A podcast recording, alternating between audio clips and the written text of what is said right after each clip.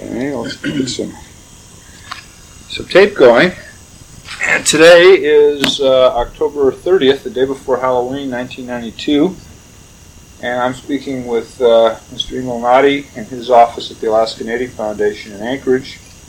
And uh, for one of those kids or professors or someone 50 years from now, uh, this is the second interview that uh, I've done with Mr. Notti. There was an interview, I went back and looked at it last night in November 15th, 1989, to show you how long I've been flailing around on this. And so if you have this tape, but uh, are not familiar with the other tape, you might want to go look for that. Um, last night I went through the notes of, of that interview, and I think we sort of left our discussion. We talked the first time about how AFN got organized and Nick Gray and and uh, Cook Inlet Native Association and and all the way up through the Hickel um, nomination. But um, going back and looking at it last night, I noticed that while I'd asked you, and we talked sort of in a in a general way, that you guys went back and sort of went office to office, attempting to uh,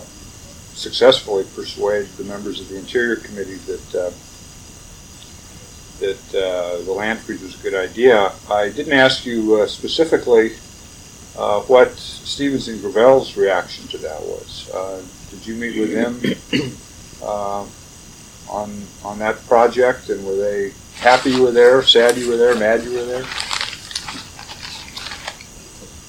Gravel. Uh, now I'm trying to remember. This is quite a while ago, but I think Gravel supported it, except he was uh, responsible in part for withdrawing the pipeline corridor. So as long as the pipeline was not held up and they could proceed with construction, I believe he supported the land freeze. Stevens, I'm not sure of his reaction, but I think it would have been one of uh, opposition to the land freeze. Because he was a Hickel appointee, just freshly appointed, and Hickel's stand was uh, total opposition to the land freeze. Uh, in fact, his Attorney General, uh, Edgar Paul Boyko, filed lawsuit uh, trying to get the land freeze lifted. And Stevens, being a recent appointee, I think supported that uh, stand. Okay, well, um, I guess the next thing that's important that happens is uh, those hearings, I think, are in mid-January of 1969, so you guys would have been back east in early January. And uh, then you come back home having successfully um, persuaded Senator Jackson to get the, the pledge on the land bridge from Wally Hickel. And then the next thing that happens is uh, AFN uh, amazingly gets hooked up with uh, Arthur Goldberg in, I believe, March of, of 1969 uh, in anticipation of the April 69 hearings. And uh, I, I'm familiar with the controversy that happened later in the spring in terms of Goldberg quitting and Boyko and all that sort of stuff. And I'll ask you about that in a second. But uh, I'm not familiar with how AFN and Arthur Goldberg got hooked up to begin with. Um, was that just luck? Did you guys go looking for a national lawyer? How did that happen? We had been talking about finding a national lawyer because uh, we were dealing on a national scene, and a lot of the uh, senators and congressmen were lawyers in their own right, and and uh, we felt they needed to respect the group of lawyers or lawyers that we brought to our hearings with us. The, our local lawyers, while they were sincere and, and uh, competent, were unknown on a national scene. So while we, we talked about it, and then it was John Borbridge who brought me the name. How he got in contact with Arthur Goldberg, I'm not sure. But uh, we took it to the board, and uh, and they adopted that. Uh, they were in favor of contacting him. When when we appeared at the uh, Senate hearings, I remember testifying one day before Jackson with uh, Arthur Goldberg on my right and uh, and Ramsey Clark on my left, former Attorney General, and and uh, when they spoke, the uh, Senate hearings were a total different atmosphere. They had they had a great deal of respect. One being a former Attorney General for the United States, and one being a former Supreme Court Justice and uh, United Nations representative, and I think an ambassador. Right. Well, Secretary of Labor. Secretary of Labor. And but they, they and they had gone through confirmations and Senate hearings and were well known and and their legal opinions were respected and and I think it gave uh, some credibility to the native land claims in Alaska to have these uh, recognized uh, legal experts uh, testifying on our behalf. I remember one one point uh, Jackson asked a question and uh, Ramsey Clark answered it off the cuff and then said, "But Senator, I'd be glad to uh, brief the question for you." And uh, Senator Jackson's answer was, "General, if that's your recollection of the law, that's good enough for me." So we had uh, we had great uh, representation legally and politically. Right. Well, now, in terms of Borbridge uh, coming up with the idea, I know that, that uh, Bob Goldberg had just moved to Anchorage. Um, was he, he later was involved, obviously, with, with Otner, but was, was he part of that at all, or do you? I suspect that it was Bob who brought the name to uh, John Borbridge. And then John, John flew back and met with uh, uh, Justice Goldberg. Well, that was my other, to be my next question. I know that I had seen some uh, reference in the Tundra Times to, to John making a trip back east. He went by himself. You didn't go on that as a. I, I didn't go back. I think maybe Willie went back. Mm. Well, no, he said he didn't go back. No, You good? Get that or? uh, machine. Oh. okay. Um, well, the first thing that uh, that happens with that is that uh, is that Jackson does have these hearings on the 29th of, of April of 1969 to really kick off uh, this whole process seriously. And uh, one of the interesting things in terms of what later happened uh, with Goldberg, in terms of people, uh, well, not so much Goldberg, but Ramsey Clark, really, um, is that uh, you know he testified, and then you testified right after him in the afternoon. And you read Goldberg's testimony, and it's all sort of, you know, we got to do this, social justice. These poor people, they live out in these villages, they don't have any electricity. You know, this is, you know, they're, you know, they are objects of our concern, blah, blah, blah. And in terms of the amount of land, he doesn't say. He did. Okay.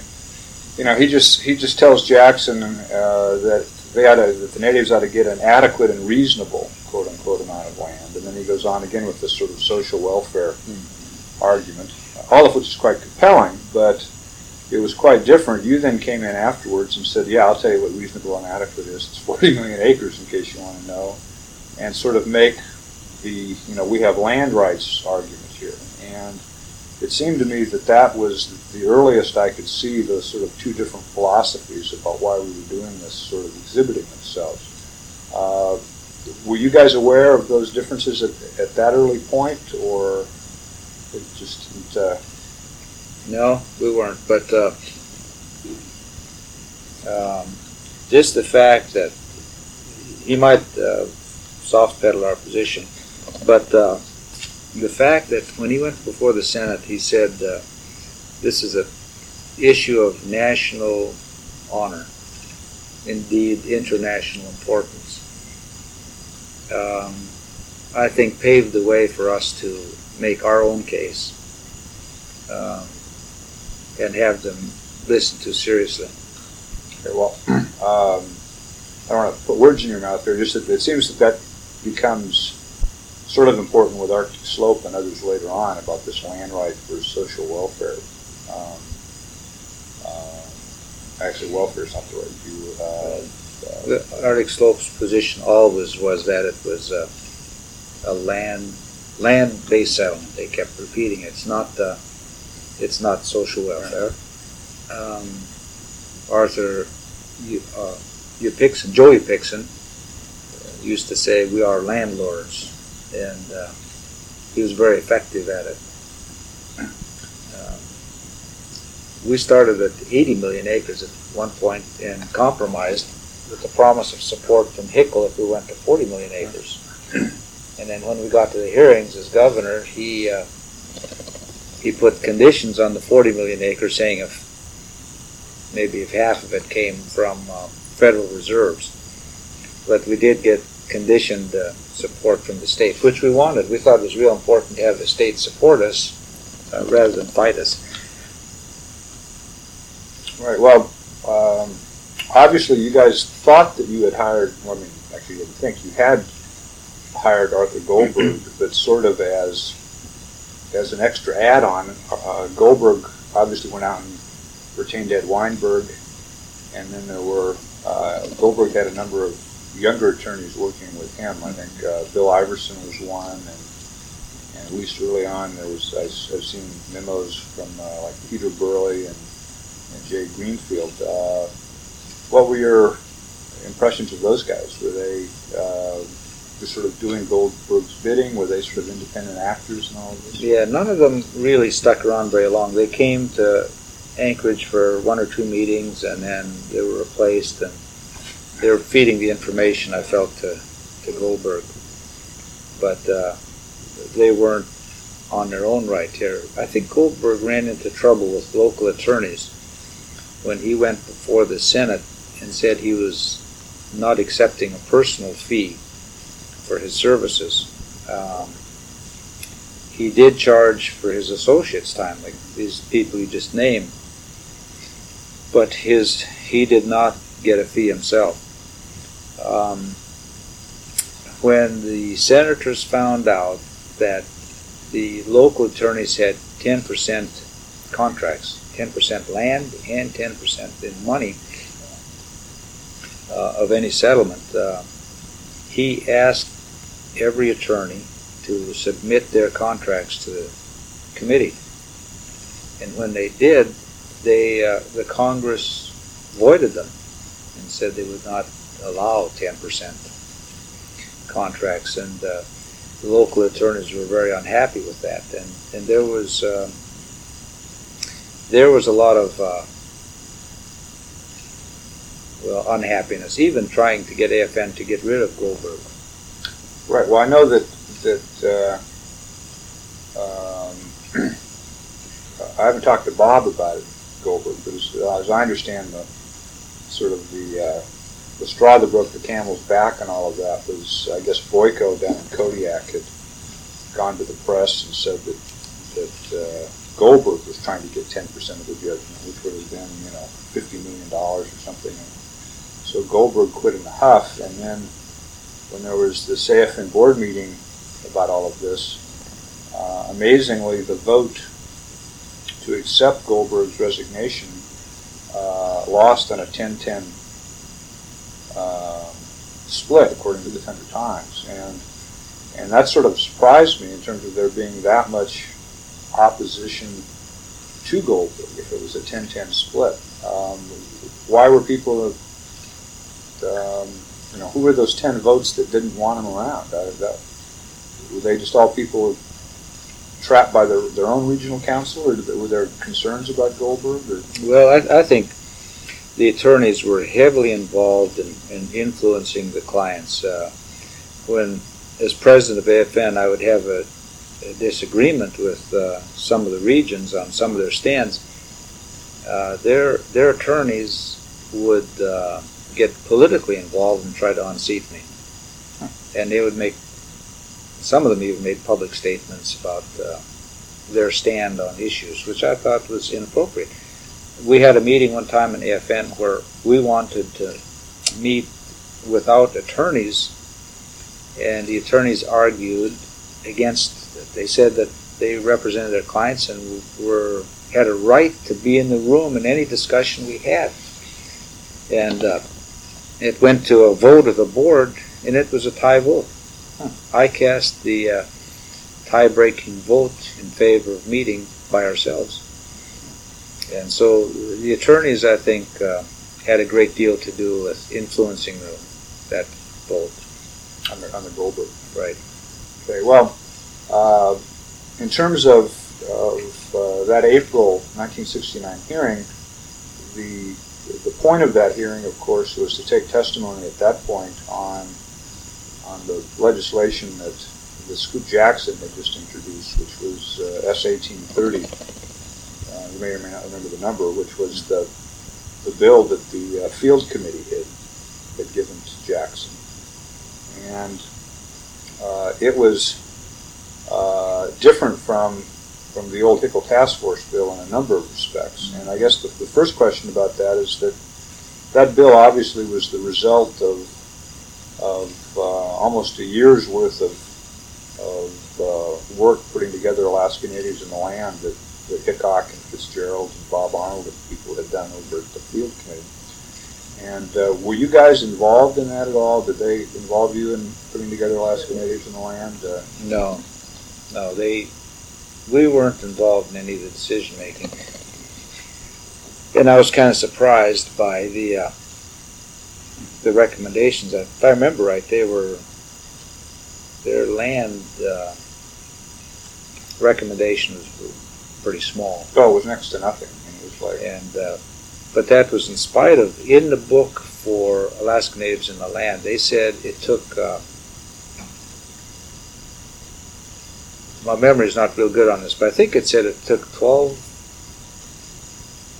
12,000 acres or 120,000 acres. That, that number sticks for some reason. To uh, foraging to to have an equivalent of cash income of $1,800 a year. Who had said that you needed a great deal of land to subsist, and uh, our thrust at the time was to protect the subsistence uh, hunting rights to villagers. And uh, uh, we are talking about uh, the field committee recommendation. Uh, I know uh, my recollection is that what they said was that if you wanted to protect the subsistence economy, you needed a land settlement of 60 or 80 million. Mm-hmm. and that was said sort of out front and and what they had, of course, is they had they had sort of uh, a subsistence system, sort of like the great great great grandparent of Title of ANILCA. Uh, but then, in terms of the actual land and fee, they were only going to give out literally like about three and a half million, I think, initially. They're real small. The other thing was that uh, they had come up with this idea of having, uh, rather than the regional corporations that obviously the AFN regional organizations were already becoming uh, very attracted to. The field committee recommendation was just have two statewide corporations, and uh, I couldn't really find in the in the April '69 hearing record um, uh, any testimony at that point on how you guys felt about that. Uh, how did people feel about the idea of statewide versus regional? I don't think we um, ever addressed it. We just kept plunging ahead with our own position because everybody had uh, had a bill in. You know, our first bill would have given us title to all of Alaska right. virtually, and in the next five years, everybody had a bill. The administration had a bill, BIA had a bill, State of Alaska had a bill, Interior committees had a bill, and the final result was a, kind of a amalgamation of uh, all these ideas. And we lost we lost some major points in our bill uh, over our, our position on uh, what a settlement ought to be. Well, um, one of the other things that happens that summer, we've already talked about the fact that uh, that Ramsey Clark uh, gets involved. Did did you know that Clark was going to end up being your lawyer at the time you got Goldberg? Did he mention this, or did Clark just show up one day and say, Arthur's off running for governor of New York, which I think is what he was off spending most of his time doing. Um, how did he sort of get involved? Well, I don't remember exactly, but Goldberg associated him, and he came to our hearings and then just started filling in. And then when Goldberg left, he was just kind of uh, the senior senior uh, lawyer. Up until that point, FN was mainly represented by the regional lawyers. Um, we did have, for a short time, some attorneys who also represented some of the regions. Maybe even as many as half of the regions had the same lawyer. And they just kind of took over as AFN's um, legal advisors. Um, and then quit.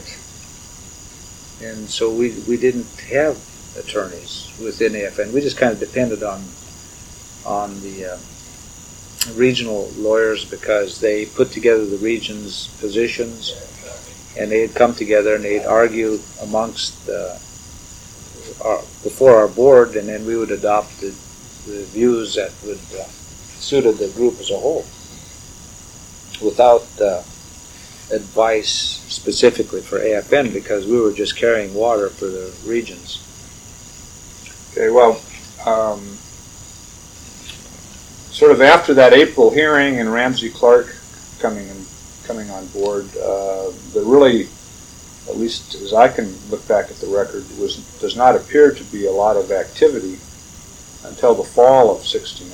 The first uh, real Senate Interior Committee executive sessions were in the fall, I think in, in November of '69, and, and I think it looks like to me that that uh, did you move with your family back to Washington for a while then? At, in Yeah. the fall of '69. I did for about three months.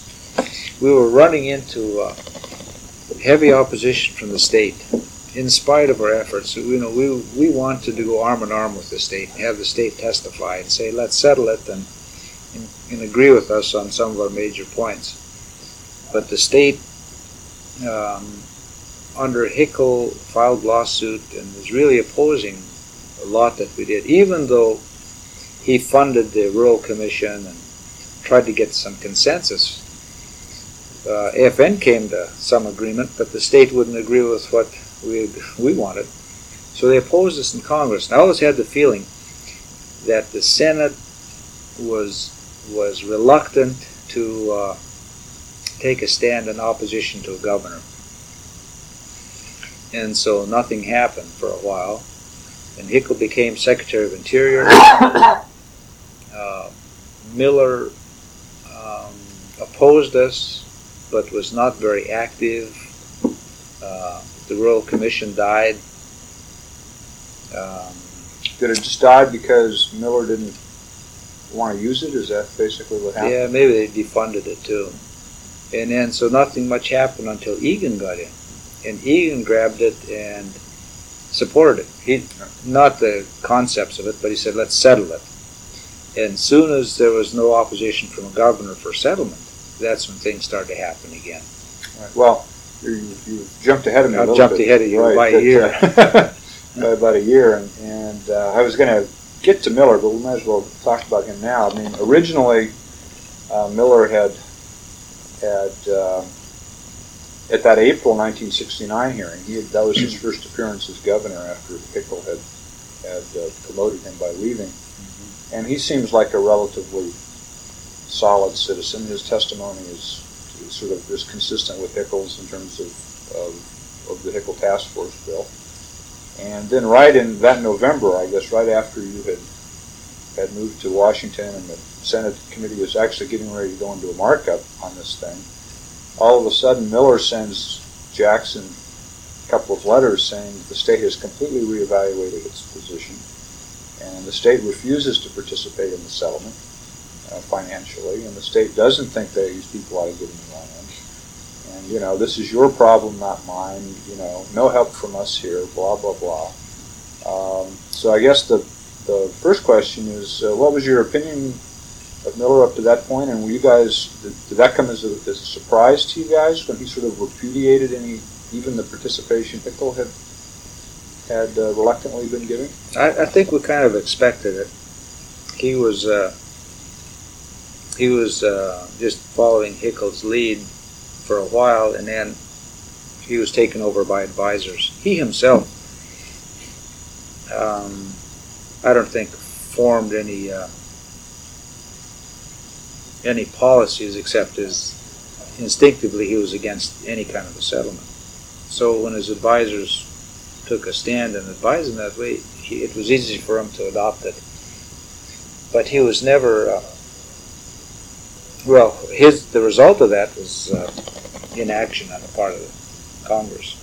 Right. Well, uh, actually, before we leave that, uh, a number of people have told me that they thought Miller was sort of captured, you know, whichever way the wind blew in terms of his own his own people, and, and uh, the only two people I've been able to theorize really had sort of control over him. One was, of course, Bob Ward, who was the lieutenant governor, and then I guess Ken Edwards was his attorney general. And they are those basically the two guys that advised him? That advised him, or was there anybody else that was really leaning on him about it? Uh, uh, internally, I think those were the ones, but uh, there's probably some outside influence too.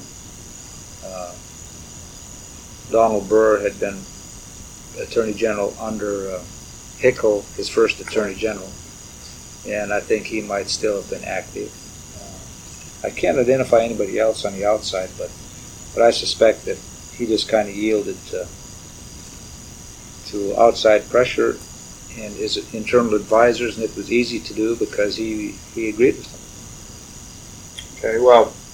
And he was looking at re-election. Right, right, uh, and obviously made the bad assessment of that. Uh, we'll talk about it in a second. But uh, as you go into that markup in November of '69, I've talked to Bill Van Ness about it, and he was, of course, these were all secret at the time, and so he was one of the few people that was in the room, being the committee's lawyer, and he says he sort of smiles even to this day that the the first um, the first meeting, just as I was telling you yesterday about how the first meeting of the committee in January of '69 had Stevens and Gravel arguing with each other, that, that they went in to mark up the Claims Act in November of '69, and the entire meeting was taken over with Stevens and Gravel arguing with each other.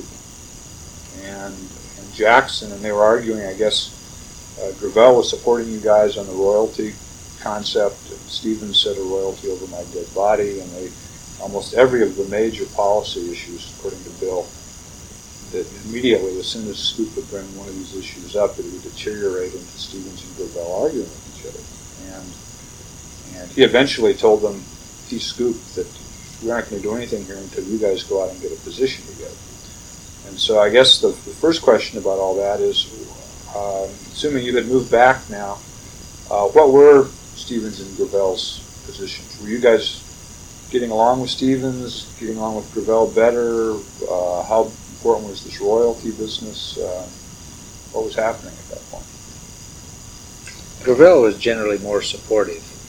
Uh, I don't know in detail how he himself believed about all this stuff, but but uh, but he supported us uh, just by his uh, meeting with us and telling us where he stood on a lot of these things. He he was much more helpful. Stevens, on the other hand, was uh, open about his opposition to 2% in perpetuity. And that's the one that sticks out in my mind, but generally he, uh, he was not all that helpful in, in details. Uh, and overall, he, he opposed the statewide corporation.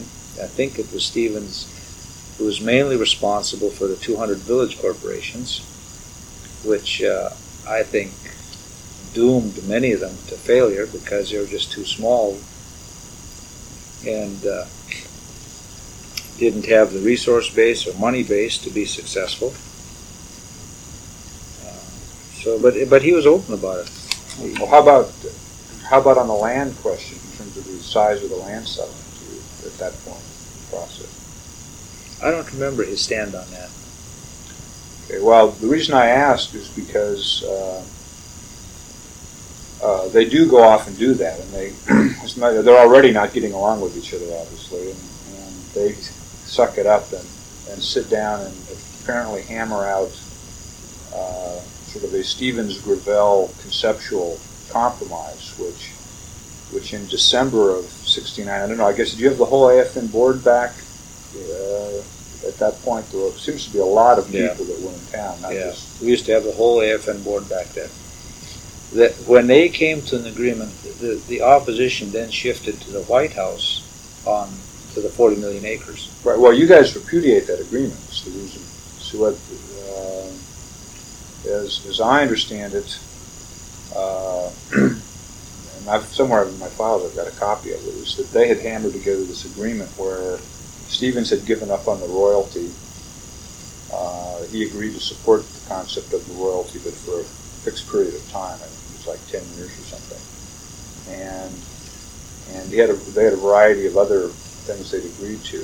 And according to, to both Fred Paul and Wickwire, um, and actually Van Ness too, thinks he remembers walking by, that, that their recollection was that the whole AFN board was back in Washington in December, and that there was this big meeting, and, and one day when the Senate Interior Committee hearing room was being used, and Stevens and Gravel sort of distributed this deal, and Eben Hopson and everybody just went through the roof because they had sort of left out land. They had, they had, they had pretty much uh, you know everything within the, the ballpark of negotiation, but there was no land component really. The land wasn't much better than the field committee bill, um, and that's why Jackson eventually, when when uh, when you guys repudiated that, Stevens and Gravel couldn't go forward with it, and Jackson said to hell with it, and they had to start over again that whole spring in 1970. Do you, does that ring a bell at all? Do you, do you remember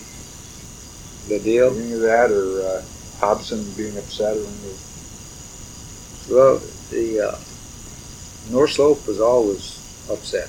They pulled out of AFN a couple of times on issues, came back in, but I don't remember that specifically. Okay. Um, well, the other thing that I haven't asked you at this point is about AFN finances. Now, you remember you mentioned that, that you're back there.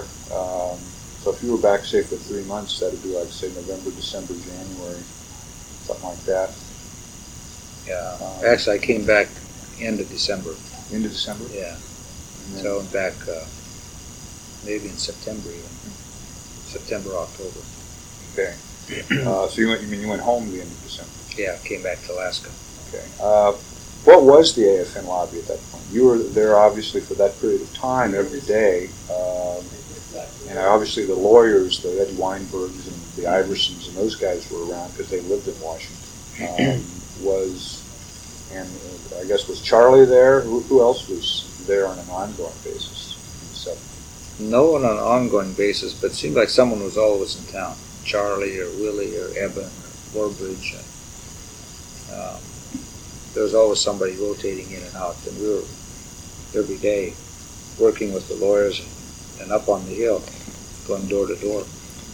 Well, I was, that was my my next question, which was uh, that spring uh, of 1970.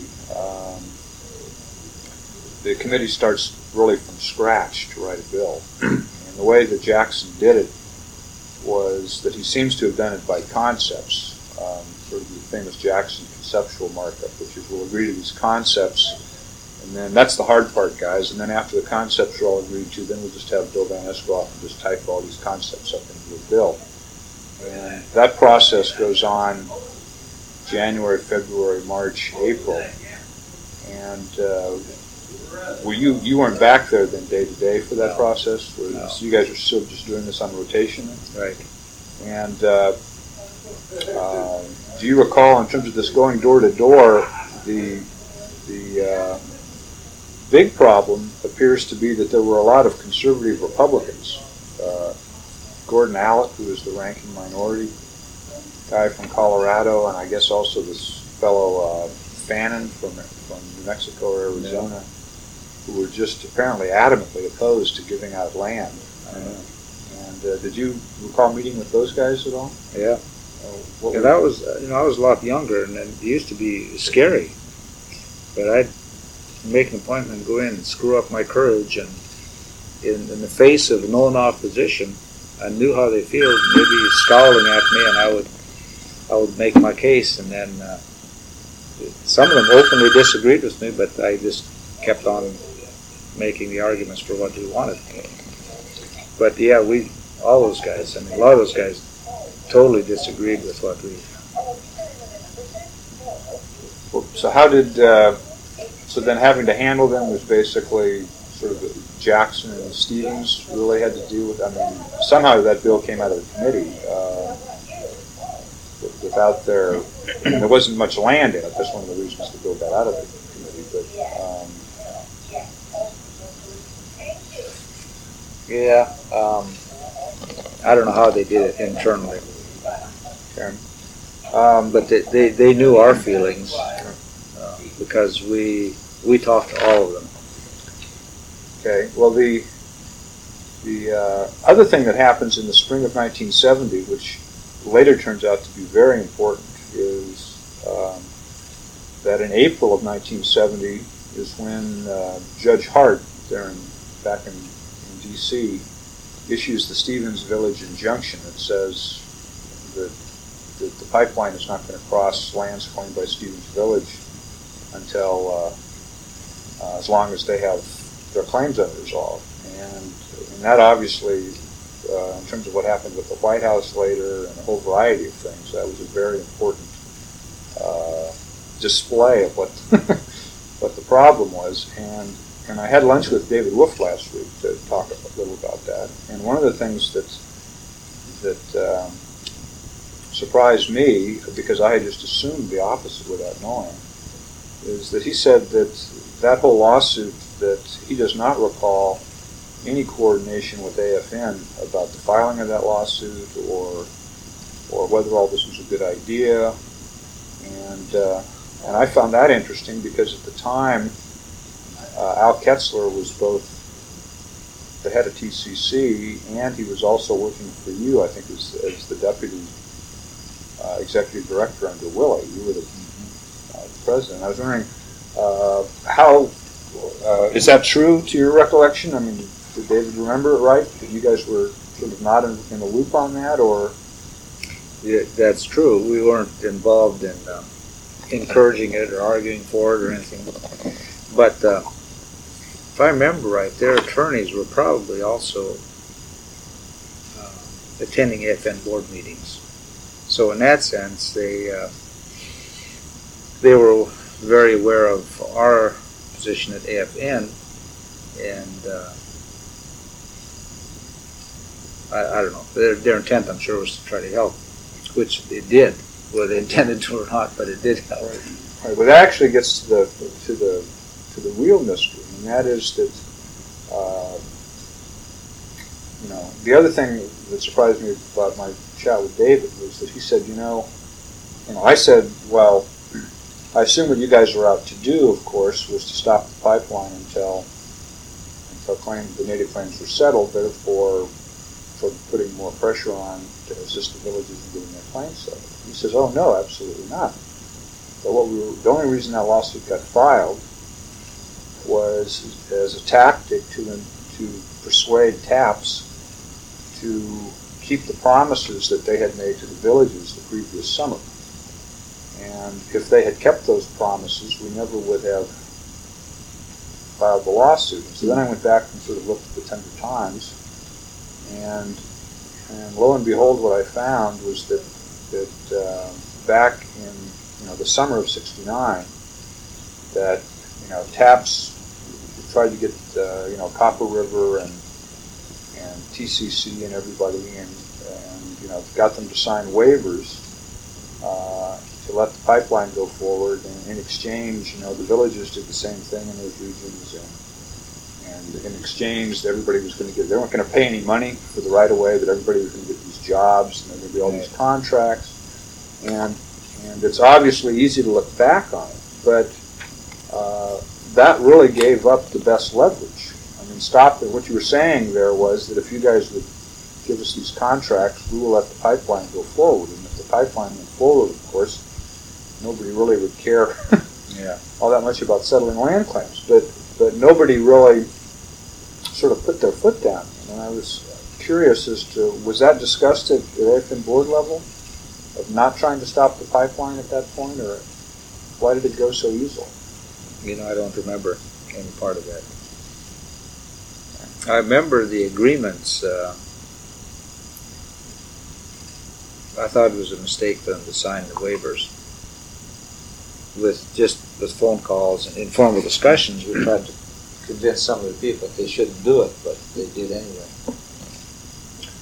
When I did did AFN, I know that uh, that um, the Stevens Village lawsuit was filed, I think, in like March of 1970, and Hickel, and that was to prevent Hickel from actually issuing the right-of-way permit across village lands, but the land freeze. Uh, Hickel had actually modified the land freeze to to basically clear off the, the right-of-way corridor back, I think, in December of the previous year. And uh, was there ever any discussion um, on the part of AFN about AFN filing a lawsuit to stop the pipeline? Is that, no. I don't remember any discussion at all like that. Okay. Um, and then I think the other thing that uh, we haven't talked about that's sort of part of the sort of the Keith Miller uh, component of this, and that is there appears to be, uh, when the committee began marking this stuff up with the royalty and everything else, a major uh, white backlash here at home, led by Atwood and and those people. And uh, how extensive was it? Just Atwood, or was it was it much more pervasive than that? And was it, you know how how bad was it? Just guys grumbling? Was it ugly? Um, how did the, the non-native community feel about all this? Well, they felt a lot threatened. Um, led, of course, by editorials. And uh, the reason is some of them felt threatened. And I got calls from non-natives who uh, their homesteads, after they proved up on them, were not approved. They couldn't get trade manufacturing sites. Uh, the pipeline, of course, a lot of people have money and equipment that are expecting to put it to work. All of these things, there was a, there was a lot of uh, Alaska's a different place, a hotbed of a lot of high emotions for and against the, the settlement. Now, now, David Wolf told me that uh, when you know, he was obviously living in Fairbanks at the time, and you were you were down here. Uh, he told me that actually after the Stevens Village injunction came down, that he actually had his life threatened in kind of no fooling around fashion. Did you ever experience that kind of? There was a there was a contract out on me. Seriously? Seriously, and uh, I called the uh, attorney general about it, and asked him what he knew about it. And he said nothing but stay by your phone. And uh, head of the state troopers called me and said, what you've been hearing is true. What you don't know is that we uh, we guard your house 24 hours a day. We go to work with you. We go to school with your kids. We, we follow the buses to school. We follow the buses home. We make sure the kids get in the house. We're at your house every day. We go to lunch with you. And they, they knew they knew who the people were. And they even had a, a state group, they even had an insider within the group who who uh, was on probation, and when they found out about it, they pulled the person in and said, "You keep us informed, or you're going back to jail." So that kind of uh, well, that cooled the whole thing, but it there was a serious. This would have been sort of spring of '70 when. No, that was later. That was after Lemkins. That would have been '72, maybe over the, over the pipeline. 72, 73, something like that.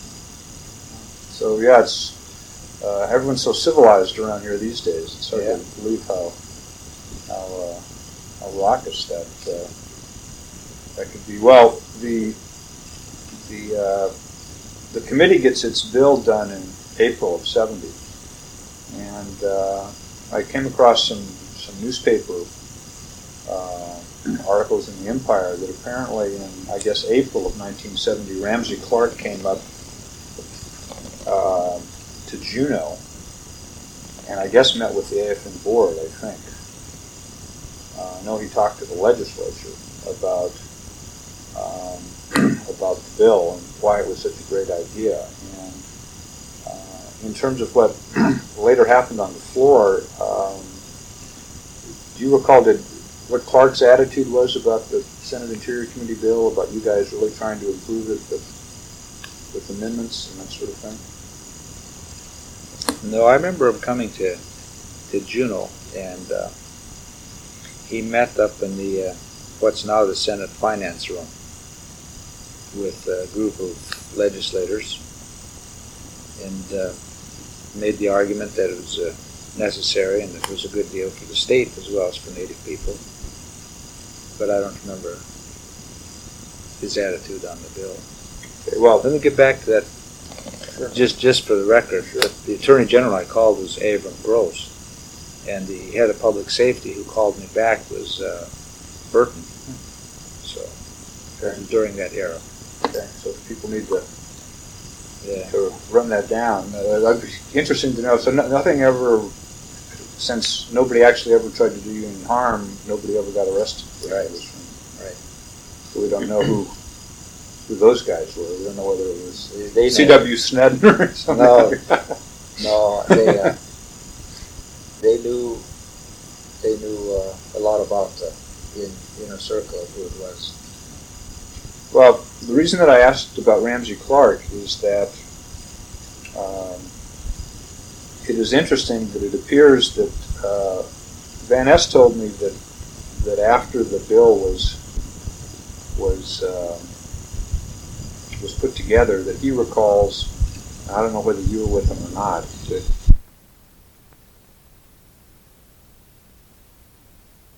Ramsey and Native leaders coming in. Uh, to uh, meet with, with him and Scoop about trying to improve the bill in terms of whether you know Jackson would accept this amendment or that amendment, and on the floor when the bill got to the Senate floor, and that, that Jackson you know did accept some amendments. He accepted. Uh, apparently, there was no guarantee the way the bill was drafted that you'd even get the, the amount of acres that the bill said you were entitled to, and, and there was this amendment to make uh, to give up land Arctic slope uh, in fee, which would have been mineral rights up inside PET 4, and so long as it was all seven-eyed. And, you know, there's some things like that on the margins, but that in terms of the big issues for AFN, which would have been obviously 40 million acres and, uh, and regional corporations versus, versus uh, the statewide corporation and things like that, the Jackson said no, I'm not going to uh, I'm not going to agree with amendments like that, and that and that then that Ramsey sort of said okay, according to Bill Byler, and did not intend to run uh, amendments on the floor against Jackson, um, and that it's Byler, it's Bill Byler's recollection that he heard about this and that he had gone to Kennedy and Fred Harris and had said this was sort of wrong, and you got something about the 40 million acres, and that he bumped into John Borbridge on the street about the time of the of the Senate uh, floor action and mentioned all this, and that's sort of how that 40 million acre amendment got started. But it did not come through Ramsey Clark. Do you do you remember that at all no, in terms of? I don't. Once it got in the bill, though, um, it was uh, Don Wright and Laura Bergt we got the administration to accept that. Maybe we're going to get to Right, that. I'm gonna, I'm gonna get to that, I'm just, I'm just trying to, I can't recall that specifically, Bill Byler's role in it. okay, and you don't recall Ramsey's sort of attitude about, about all that, okay. Um, uh, were you back, uh, uh, for the Senate floor? Were you in Washington? No, right at the end there, I wasn't there. I mean, for seventy, not for seventy-one. Okay, well, the next thing that happens, of course, is well, is that uh, the bill does actually get off the Senate floor in 1970 fairly easily. But uh, you know, Jackson has it all greased, and I guess Stevens kept the the Allotts under control, and and uh, and the whole thing moves over to the House. And there was obviously at that point it runs into the to the dead end of, of Wayne Aspinall and, and Jim Haley. And, uh, were you involved in, in, in the late summer of 70 in lobbying the House and trying to get Aspinall to, to do something? What were your impressions of Aspinall? I had dinner with Aspinall. I lobbied uh, Haley from Florida. Right, right, Sarasota. And Aspinall wouldn't budge. He was he was an old Indian fighter, I think, from Colorado that really didn't believe in a lot of this stuff. Uh, so he was, uh, he was a crotchety old guy. He didn't mince words with him. He disagreed as he told you. So we didn't make much headway with him. It was only after, it was after some of those people changed. The house. Right, it was 71 when yeah. Begich got in. Right. But, but this was, I know that in, in, uh, in 70, that's when, when Howard Pollock was still there. What, what about Pollock? What were your impression? Was he helpful? Was he ineffectual? Um, hard was hard to deal with because uh, he wouldn't really tell you where he stood, but uh, I think he had opposed us. He didn't believe in the land freeze, I don't think. We had a hard time getting a promise out of him to hold the land freeze, but I don't think he uh, he really believed in, in, the things that he told us, grudgingly told us, I might say. right. Well, the uh, the other group that we haven't talked about is is uh, the oil industry, and and one of the reasons I asked about Aspinall was that um, there was an effort to get Aspinall to move that bill prior to the August recess of 1970, and he didn't do it. And then by that time, TAPS has reorganized itself into Alyeska. And sort of as his first official act, I don't know if you were in town for this, but uh, Ed Patton came up to the Anchorage Chamber of Commerce and said, uh, in a speech, he said, oh, by the way, I'd like you to know that there's not going to be a pipeline until we settle native land claims. At which point, the Chamber of Commerce and all these people go, oh, we didn't understand that. and they all went, according to the press accounts, sort of like crazy, sort of trying to figure out how to get Aspinall to move the bill. And they were going to send a delegation back, and they had Stevens and Gravel over there, and, and it was apparently it was really quite funny. you know, to see this light bulb going off in their head you know, only you know you couldn't tell them this. Ed, once Ed Patton told them there wasn't going to be a pipeline, then all of a sudden they got, they understood, and it would have been a riot if I tried. and so I guess uh, uh, that whole they obviously were very active the next year in 1971, but but when TAPS was still around, um, were they active in Washington D.C.? Did you see them during like the Senate markups or any of that sort of stuff? No, we were always a little bit paranoid about influence of the oil companies. And we always watched for any activity or just from questioning to see if any of their lobbyists had been around, what they might be saying, who they were talking to, and what, but we never really crossed their trail anywhere. Uh, and the only thing I can think is that they did want to get their pipeline started. And I suspect their, I always suspected that their position was, we don't care what the terms of the settlement are, just solve it. and uh, but they took that stand, and when they were ready to build it, I think they did influence uh, the movement, but not the terms. Right, but you didn't.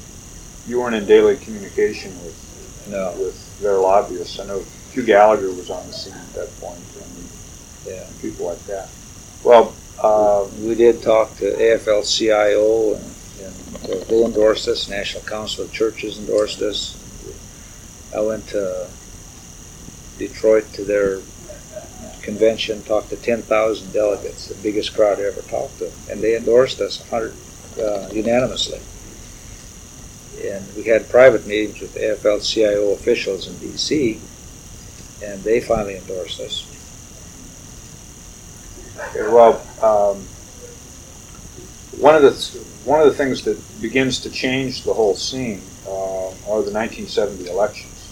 And uh, one of the things that I had sort of forgotten about, I'm embarrassed to say, was that while all this is going on, uh, in 1970, you had run in the primary for Secretary of State. Yeah, And, I forgot about that. and I and I think that uh, before that, you had been on the Anchorage School Board, right? When, when did you? 69. 69? It was un, unfinished term. Someone quit, and I was there for one year. And uh, I had enough of that. one year was enough. Yeah, well, as you can see what's happening today at the school board. It hasn't changed much. well, then, uh, uh, in terms of the of uh, of your 1970 race, did I guess you lost by about 8,000 votes? I think the Boucher or something like that, eight or 9,000. Did uh, what kind of a of a campaign were you able to run? Did you? Yeah, it was a very low key campaign. I think uh, there were three of us. Chuck. Uh, anyway, there were, there there was three of us in the race. I was I spent fifty cents a vote, and I think uh, Red Boucher spent five dollars and fifty cents a vote there. Analysis afterwards, so it was a matter of money. Did you get out and travel statewide? You didn't have the money to do it? I that? didn't have the money to do it. Um, well, the the uh, couple interesting things happened in that in that 1970 election, in addition to your race, and that is, uh, uh, first of all, Stevens is is elected uh, finally in his own right, and and uh, to what extent prior to that election, um, I mean, do, do you think that that election helped? Uh, the right way to say this? Uh, it would seem to me that, that all through 1969 and 1970, that Stevens would have sort of been a trapped laboratory rat in that, on the one hand, he had seen that you guys had really elected Mike Gravel. So he knew what the, the power of the Bush vote you know, was focused. And on the other hand, he naturally, his natural constituencies were sort of the Anchorage Fairbanks Chambers of Commerce. And you guys obviously both wanted completely different things with respect to land claims. And did you see that kind of tension in 69 and 70, and did that change when Stevens was elected in his own right, or was Stevens pretty much consistent all the way through? in terms of the- that Stevens- juggling act? Stevens was pretty consistent, but I think he started to form alliances with uh, people who became his friends in the native community at that point. So he started started uh, giving us a little more support, looking at elections in his own right. So I think it softened him a little bit. Now, the other thing is, did uh, obviously most of you guys were Democrats, and and uh, obviously Willie was running for the Senate in 1970. You had been politically active, running for statewide office. Uh, um, even Don Wright, who we'll talk about in a second, was running for the state senate here in Anchorage, and the, the amazing amount of political activity from from people in the native leadership. And um, uh, did you guys? Uh, what did you do about Stevens? You guys actively work for Wendell Kay the way you worked for Gravel, or did you guys sit that one out, or did people actively support Stevens, or how did? I haven't cracked the numbers yet to look at the election. Yeah, I, I don't remember. I think we kind of sat it out. Uh, I don't remember anybody uh,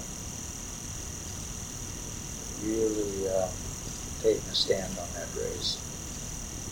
Well, then how about uh, how about Miller Egan? I know that they had split. I mean, Egan. I have been through the, the press clips that that Egan was really quite adamant that yes, the state should participate. He didn't. He wouldn't tell you how many acres he supported, but the idea that that the state didn't shouldn't participate in this thing, and that he said the acres were negotiable during the campaign.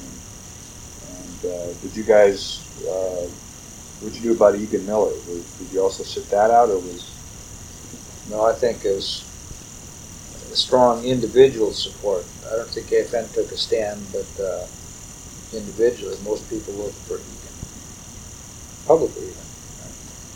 I remember first uh, Eben Hopson took Egan on and then switched to help him. And he ended up as special assistant. right? Yeah, the yeah the just to set the mood, which I think was a good mood. I mean, the day he was sworn in is when he publicly announced he was hiring Eben and Byron, which in terms of obviously sending a good signal yeah. to you guys, I would assume. Um, did you guys know that was coming? That uh, no, uh, not the appointments, but both Eben and Byron were close to him. Eben because he'd been around in the legislature, knew Egan well, and Byron because uh, they were, uh, for some reason, Egan kind of adopted Yakutat, and Byron was young mayor, and, and they liked each other and got along well. Well, then the, and then of course the last guy who proved, proves to be, I think, critically important is Nick Begich. Right. And uh, what was your um, impressions of Nick, and uh, uh, what, if anything, did you guys do for him in his campaign? Well, again, the uh, AFN was. We weren't all Democrats, so we had dissension. So we really didn't. I don't remember us ever endorsing, but I personally got involved with uh, Nick Begich and supported him strongly, and and uh, and where where Nick won uh, at AFN against uh, Howard Pollock was his stand on uh, on the land freeze. Was a meeting in Fairbanks in October, and we had about 800 people in the audience, and uh, I asked all of the uh, candidates what their stand was on the land freeze. Mike Gravel, um, Pollock, and uh, Begich and uh, they all gave support. But it took took me three times to get Pollock to take a stand on it, and uh, he he gave a long, involved answer, and uh, and you know gave a lukewarm support. And when Nick Begich got to the microphone, and asked him, "What's your stand on the land freeze?" He spread his legs, put his fist in the air, and said, "I'll hold the land freeze till hell freezes over." and there was pandemonium in the in the audience, or foot stomping and whistling, and and he really uh, got the crowd on his side by his uh, unequivocal stand. He didn't waste words, and he just came right to the point and said he would support. Hmm. And so Nick got a strong Bush support. Hmm. So that would have been uh, the '68 convention, hmm. because I mean he he did work at this.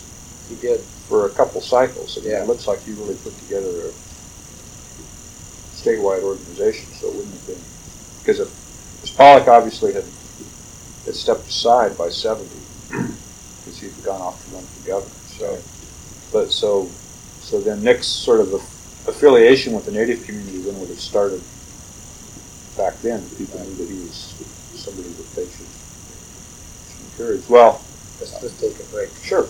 Great.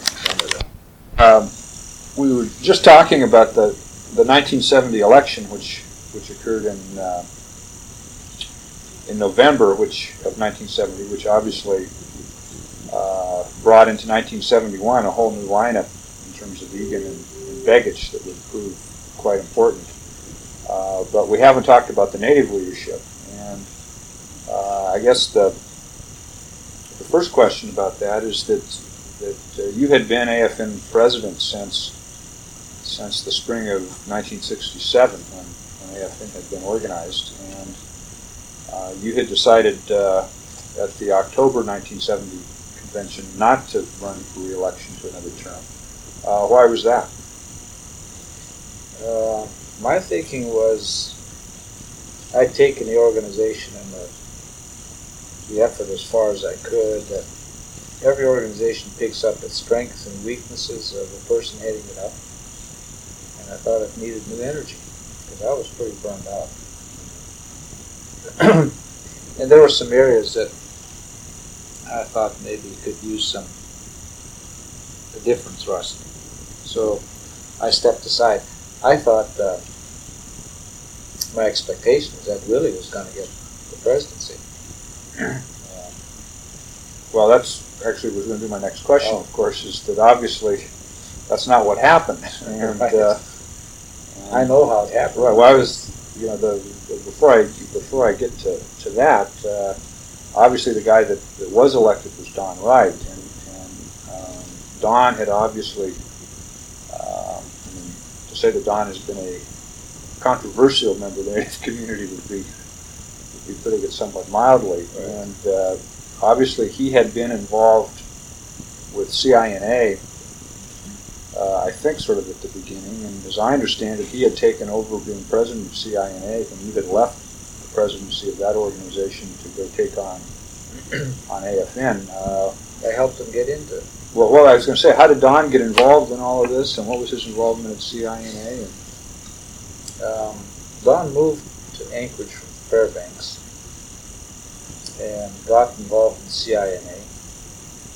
And uh, there I, I wrote into the bylaws of CINA two-term limit because I thought it was good, good training ground.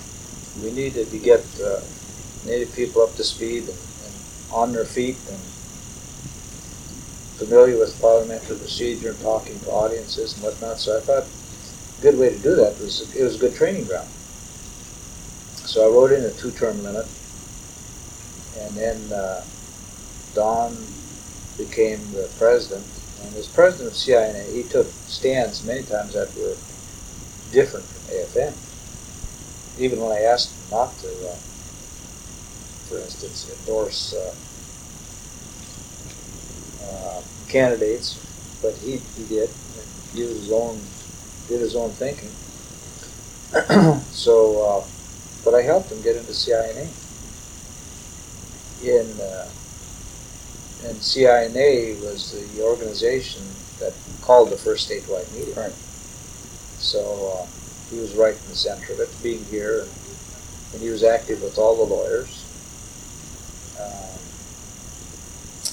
So it was it was a natural step for him to try to get into AFN. I didn't think he would make it because he was controversial.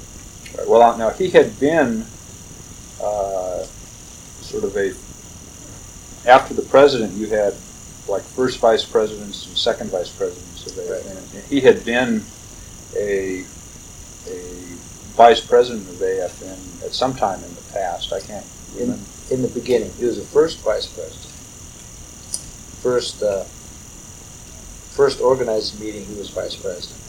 Subsequently, when we had elections, it was uh, Willie Hensley and John Borbridge, first and second vice president. So,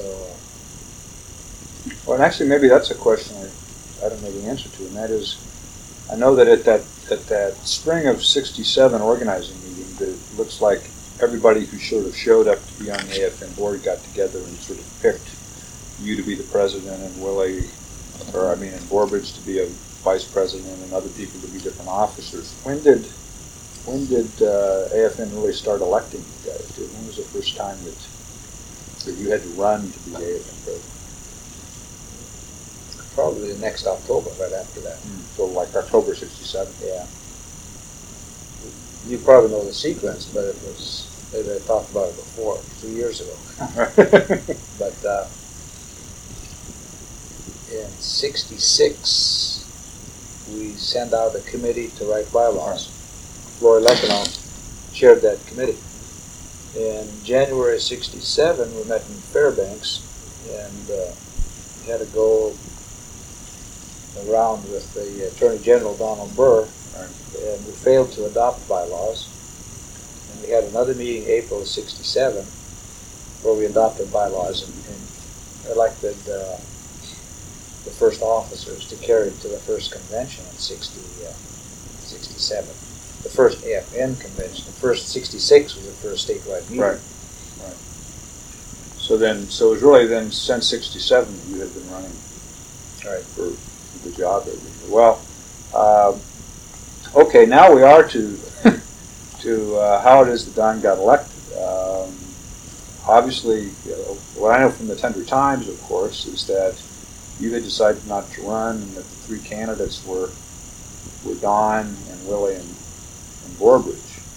Um, how did uh, how did all that happen? We had a meeting. It, the meeting was here in Anchorage at the uh, Carpenters Hall. Uh, John Hope was a parliamentarian, and uh, the reason Don got elected was he got the uh, he got groups to support him. I think uh, senator from Bethel, uh, Ray Christiansen.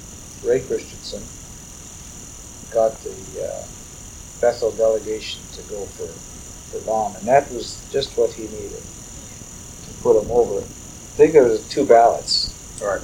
Second ballot uh, was Willie and Don and it was the Bethel delegation that put Don across,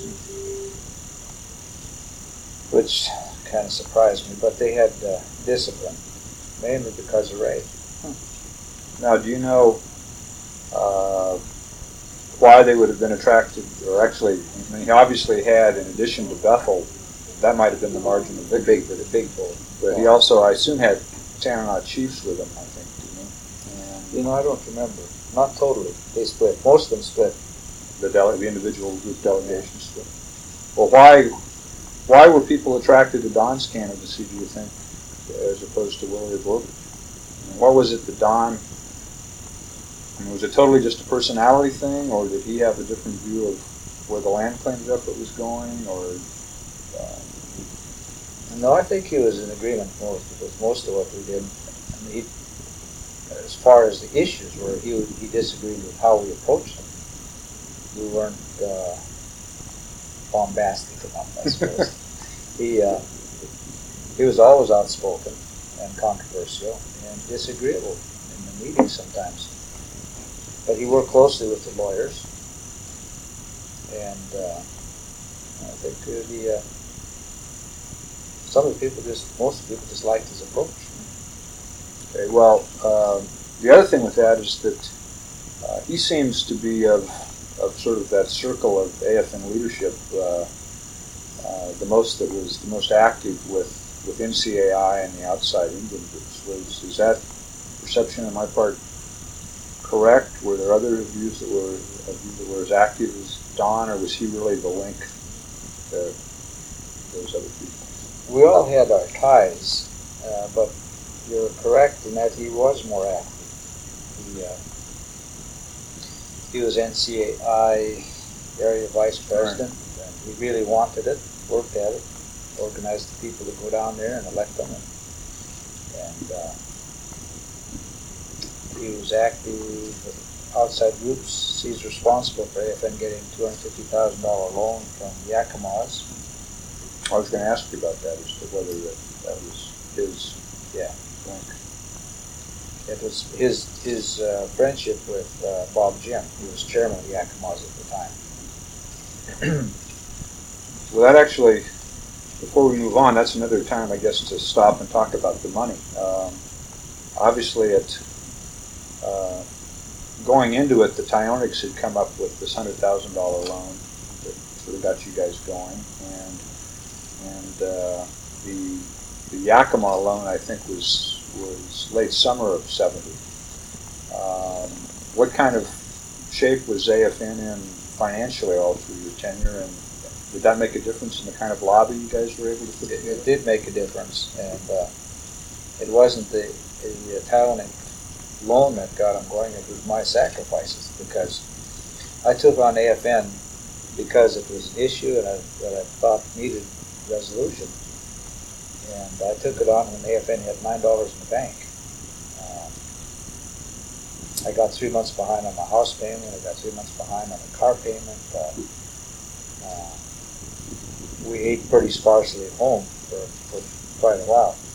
And then we got a hundred thousand dollar loan about a year into we got a hundred thousand dollar loan from Tyoneks. Up until then we uh, we did a couple of things that uh, we asked people we solicited dollar and two dollar donations from around the state people. Ten dollar donations. That's what kept us going initially. Then we tried to assess the uh, nonprofits, and they were having problems of their own, so they didn't all pay their assessments. Uh, CINA carried some of the burden because I remember at one meeting going back to DC, we called a Sunday meeting in, in uh, Anchorage here to raise eleven hundred dollars. Willie and I went back to a meeting with Udall and uh, Governor Hickel uh, on Hickel's first approach to, uh, talk about land claims in Bartlett's office.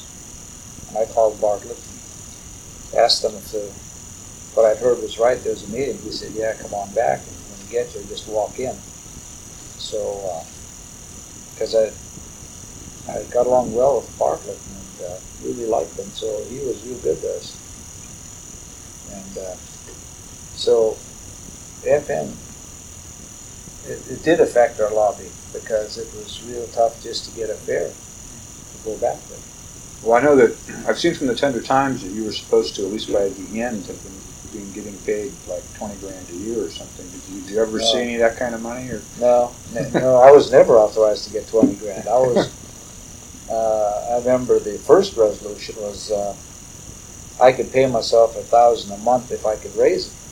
And that, was- those were the words of Jules Wright from FNA. And then towards the end, it went to, uh, eighteen thousand. Uh, when I left, and that was actually because of the Yakima thing. Yeah. there was actually some money there. right. Also, I never have asked. I know you have a new family now. In terms of trying to do this this thing uh, from scratch in 66, 67, 68. How many did you have? You had kids in those days that Mhm. were pretty young, didn't you? How, I had three. And uh, it was pretty tough. They were all young. I took them back to DC with me for that three month period and uh, left them alone a lot. But, uh, yeah. Without That was pretty cool. Know, the, one of the reasons I asked about the money, and it's, it's actually sort of getting to some of the questions I wanted to ask at the end, but this is a good spot to do it, and that is that that uh, as you know, there's there's been the last ten years or so a lot of of criticism in the in the native community, sort of coming out of the villages about how well we were we didn't really know what was going on, we were never consulted. You know, we never, nobody ever gave us, you know, a copy of S eighteen thirty versus a copy of S thirty five, and uh, you know, you, you get the brunt of a lot of that. Um, uh, one of the things that has crossed my mind, uh, thinking about it, is that obviously in those days, um, not only were there no telephones really in many villages, but but there wasn't even any electricity in many. Uh, certainly, there's no no uh, KYUK radio and TV. I mean, none of that kind of stuff. Uh, what, was uh, the level of, of the ability to communicate, sort of with? Uh, I mean, were the were the leaders sort of out there on their own as a matter of necessity, or was there more communication than people now say? Or Well, there's much as we could do with the. You got to remember, it was just me and a, and a part-time secretary, and you're correct. There were no telephones. Uh, there was no radio station in Bethel or Galena or Kotzebue. I think there was one in Nome. So when we called the first meeting, uh, I expected about 14 people because those were the people that we knew and that the organizations that existed. Um, our efforts included letters to those people and sometimes to villages, to the nonprofits. Uh, and then I wrote something called Federation Footnotes that uh, I tried to submit a weekly little box uh, of information what AFN was doing. did that go to the Tundra Time? Tundra Times. Uh, and then we we got a hold of Reuben Gaines, who was a well-known voice in Alaska, and would submit weekly reports to him, and he would put them in his style of what we were doing, and we aired those as many places that would take them for free. We sent these tapes around to uh, Fairbanks, Nome, Cordova, Anchorage, and Southeastern. And how many of them aired, I don't know, but I know that that was aired. So we made every effort that we could. Besides, um, when we got the hundred thousand dollar loan, we we chartered DC threes in small airplanes to get people to Fairbanks. And one reason was um, when we would get before Congress, they would say, well, who do you represent and how did you get elected? And my answer would be, well, we, at the last convention, we had 800 people from around the state, and they included people from every village and most every village. And uh, so we tried to get as many people in as we could. And hopefully, when they went back, they talked about what went on. But obviously, that wasn't the case. Um, so, with, with the resources we had, uh, we knew we were we were uh, our communications was inadequate, but with the manpower we had, we had to just assume that our back was protected and face the outside world with Congress and the state and do battle there and uh, to keep the thing moving. Because I think we hit a window of time, an opportunity that that was unique and would not be repeated again. I think. Did you know that at the time? I felt that at the time. Ten, ten years earlier, if the government would have said there's fifty million dollars, we probably would have accepted it. And ten years later, because the, the, the oil, we could never have gotten 40 million acres. So I think we maximized time and uh, money and land in that little window. So um, the criticism uh, is probably valid in that there wasn't enough information, but at the same time, it's not completely valid because we did get people in from all over the state. Okay. Did uh, I guess the uh, uh, the next thing is obviously Don Wright takes over, uh, and he immediately gets Adrian Parmenter involved, and, and, you know there's lots of things going on in terms of the White House and Laura Bergt, you know, and all of that stuff. And uh, and uh, after you left the presidency, how how much of that were you personally involved in? You, I don't know. Did you go you'd been working for the Human Rights Commission or something before you had been AFN president. Um, yeah. But what did you do? Did you go back to a regular full time job, or how did that? No, I I went and back to my first training. That's into electronics. I opened a uh, sales and repair shop in Sitka. Oh, so you moved back to Sitka? I did. I moved back to Sitka. And then were you? How much were you involved in in, in '71? pretty much out of it? Yeah, I was pretty much. I just I, I stayed away from it. I didn't want to be part of the problem. Don Don took over. He should have his because obviously I, I, still had a lot of support, and uh, but I didn't want to interfere with what his program was. Okay. Did uh, did you stay on the AFN board then, or you completely? No, I was out. Okay. okay. Um, uh, well, one of the other things, sort of getting to the end, is that uh, if there is is any theme that that comes across, I was rereading last night your 1969 testimony, the first time Arthur Goldberg shows up, and, and on your list of of sort of non-negotiable demands from the Native communities, one of them is that you know, however the settlement turns out, uh, you know, we want a settlement that will allow us to run our own affairs. That is a bottom line sort of deal buster here. And, and uh, it has been amazing to me that, um, that that's obviously what, what Congress eventually agreed to. Um, but at the same time, uh, that Congress did that in 1971, and in 1969 and 1970, I don't know if you remember, uh, uh, John Borbridge was trying to finally get Congress to pass the legislation to, to give the Tlingit Haida Central Council the money that they've been trying to get for 35 years.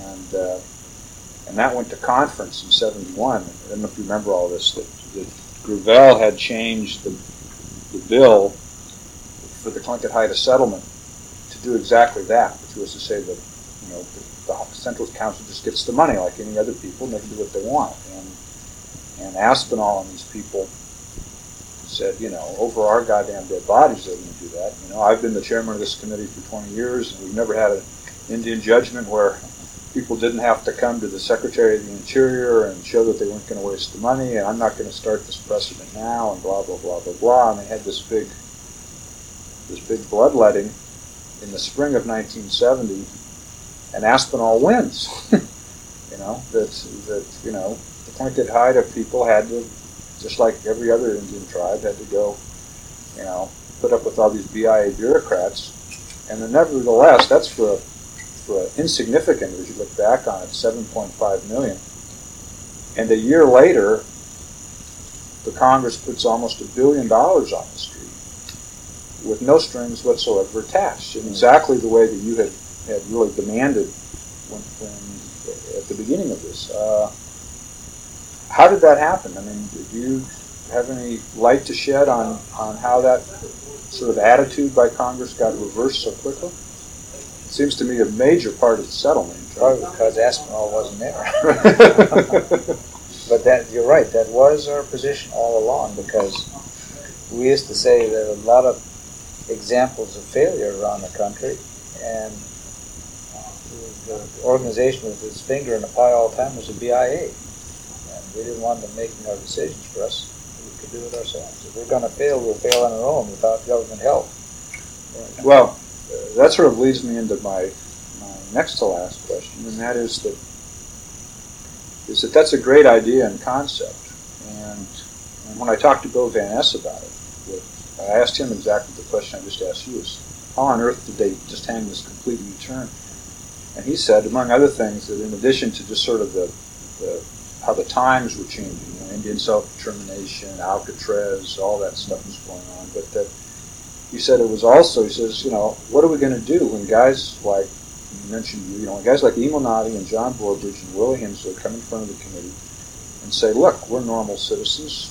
Why can't we, we're obviously capable of running our own affairs like everybody else. Why are you treating us like like wards, what are we going to say?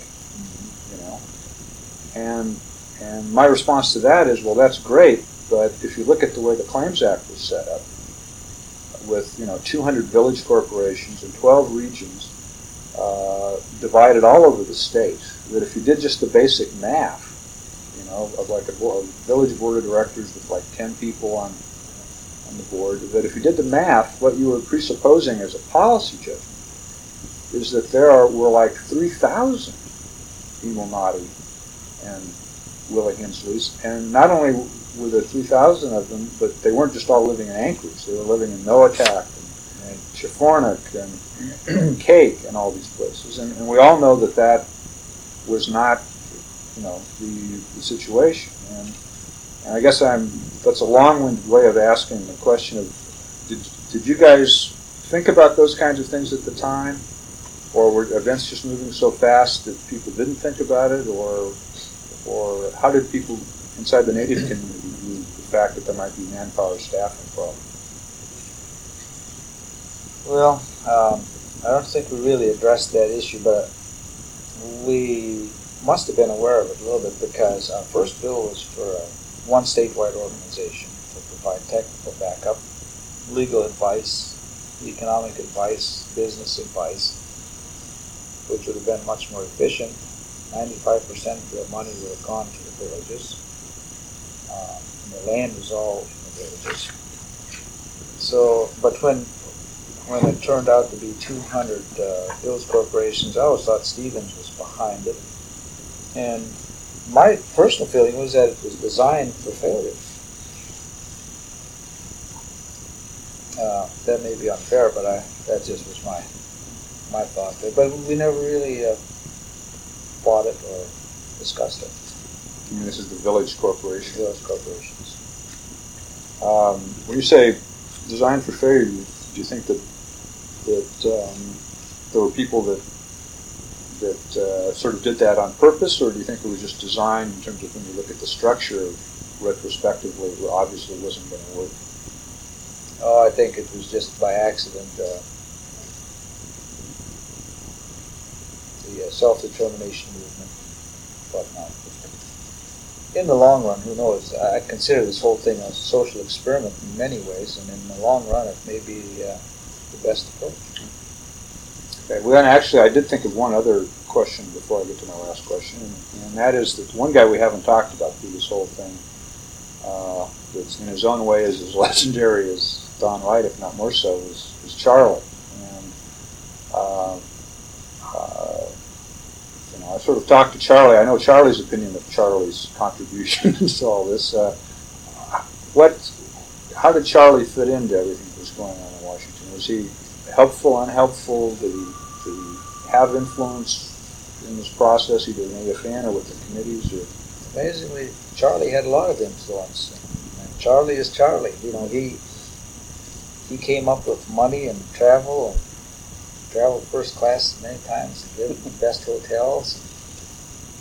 And he was helpful because, uh, tongue in cheek, uh, used to say, hey, if you don't deal with, with us who are more moderate, then we get replaced. You're going to deal with uh, with Charlie and uh, his supporters. So who are you going to listen to?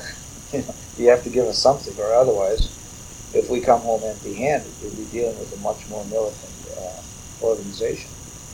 With those kinds of arguments, you could make to Stevens and Gravel and people like that. Or? Yeah, and I think it was true. If if our approach to uh, testifying and uh, not marching like Charlie marched downtown in Anchorage with nine hundred million dollars on the first lease sale, and uh, he was an activist in the mold of uh, marching and things like that. That uh, if we end up empty-handed, he would say, "Well, see, that's a formula for failure. We've got to really assert our rights more forcefully." And I think he would have won. The times are such that emotions are running high, and uh, I don't think it was empty. Uh, I don't want to say threat, but uh, empty uh, voicing of what might have happened. Okay. So in other words, it was a uh, sort of a helpful yeah. Explaining to the process how reasonable you guys were. Yeah. Okay. Well, then actually my my last question, which which is sort of beyond what I'm trying to do, but I think in terms of people listening to this tape, uh, years from now for other purposes, I think I've been asking everybody who is a major participant, and that is that it's it's always easy to do with the uh, uh, the benefit of hindsight and Monday morning quarterbacking, but uh, sort of in a general way, looking back on it now for 20 years, uh, how do you think all this on balance has turned out, uh, both good and bad, and if you could do it over again in terms of setting up a different kind of of settlement, uh, either both in terms of the, of the, amount of land and money or the structure. Um, looking back on it, how how would you do that? Well, I think the structure is probably all right. Um, I, I think the money settlement was uh, short, and where we made the loss or where we got the big loss was uh, the two percent in perpetuity, which would amount to by today several billion dollars that would have been into corporations and into village corporations. But that was handed to us. That was not negotiated. Our stand was 2% in perpetuity. And uh, Congress, in their argument, said they would not approve an open-ended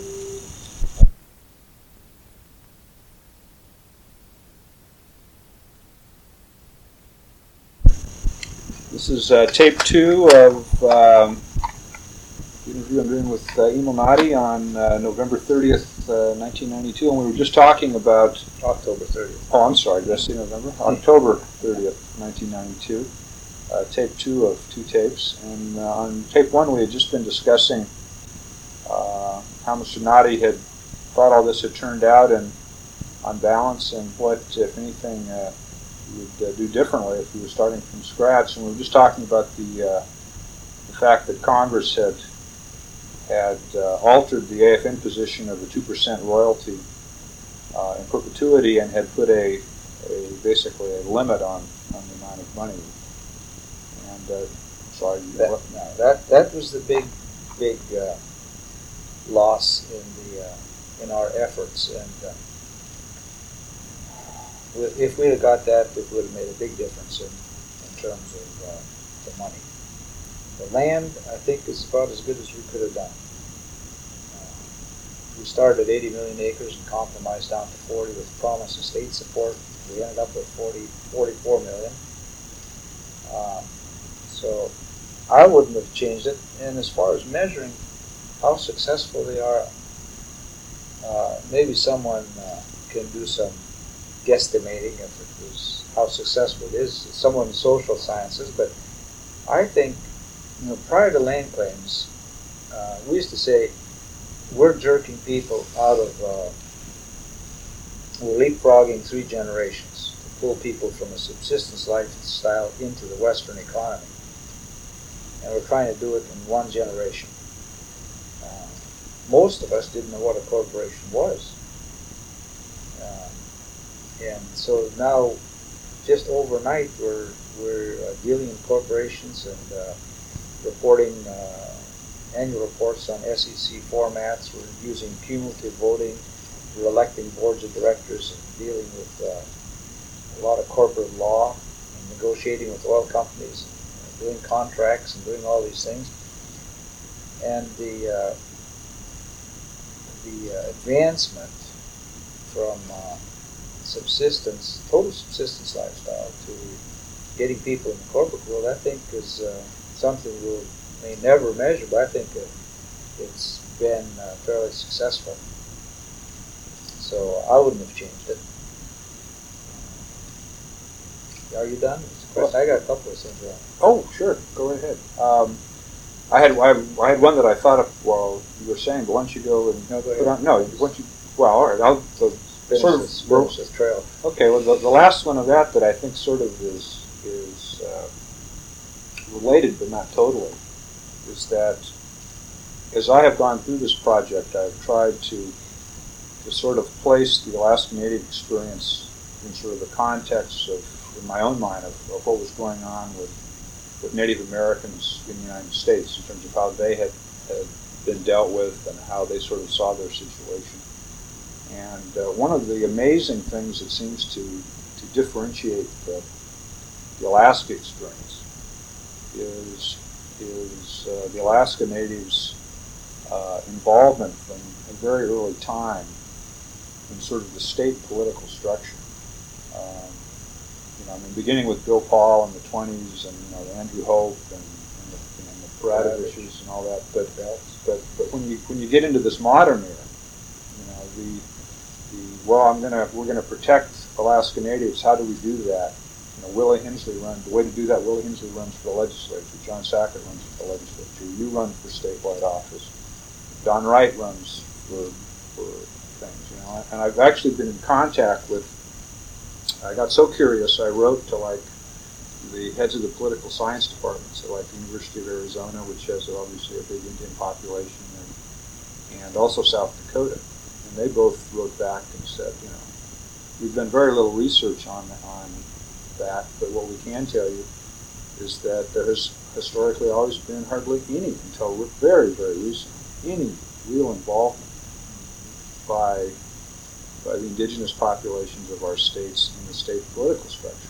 And when you look back on the ability of you guys to influence and, and, and to, you know, the control you exercised over Stevens and Gravel was controlled by voting. You know? And it seems that that's sort of a, a completely different sort of philosophy or point of view of what your situation is from other Native American groups. So I guess my question is, I'm not sure if it's a question, but I guess it's, do you think my perception in that regard is correct? And if so, what do you think accounts for that sort of different attitude on the part of, of you guys as opposed to other groups? Well, I think back in the 20s and 30s, there was conscious effort on the part of A and B to be politically active. And uh, I'm told that they uh, said, you're a Democrat and you're a Republican because we need people in both camps. And they became expert parliamentarians because uh, these, they wanted to adapt to the system. And if they did that, they decided to become experts, which they were and still are.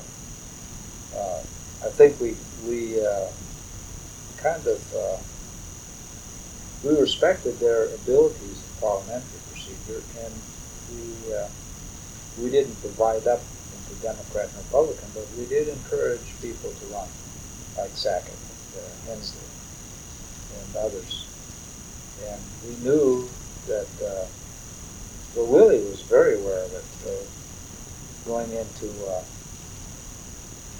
into Juneau. He, he was on a mission. He he stood up on the floor of the Senate and said if the state of Alaska legislature can't support land claims, he was going to resign in protest. And so it was all part of, I think, of a pattern of trying to influence what we thought. We did everything we thought we had to do.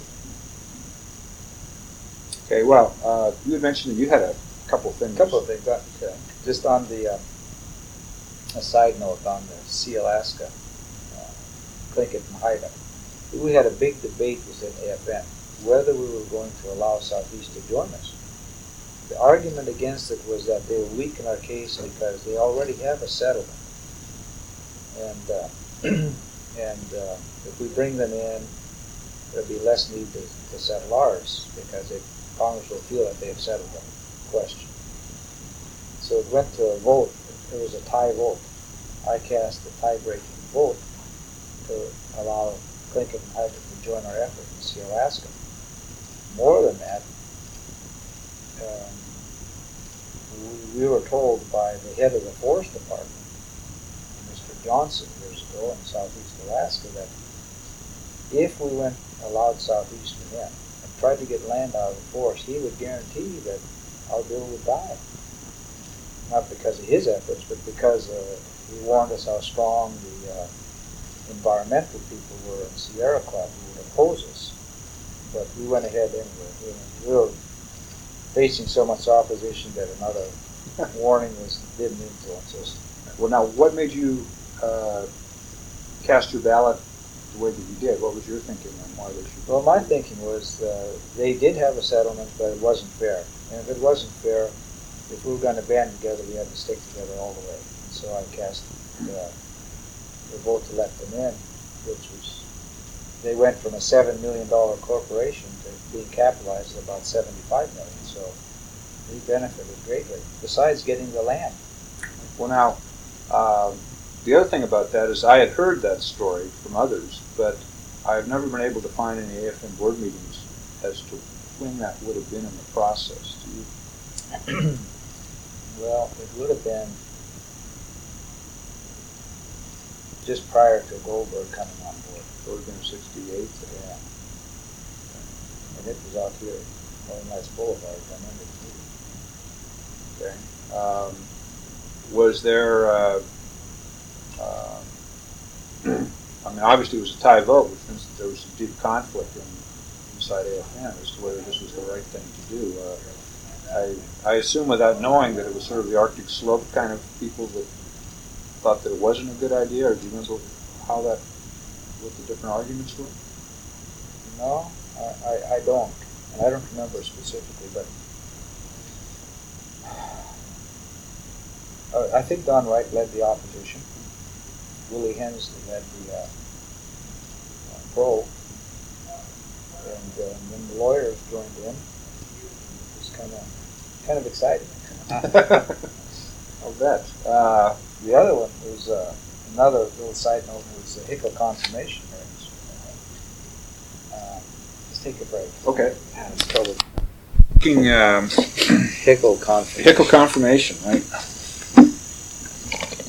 In um, December of '68, uh, about five o'clock or quarter to five, Cliff Groh called me and said. Uh, Secretary of Interior wants to talk to us at his house.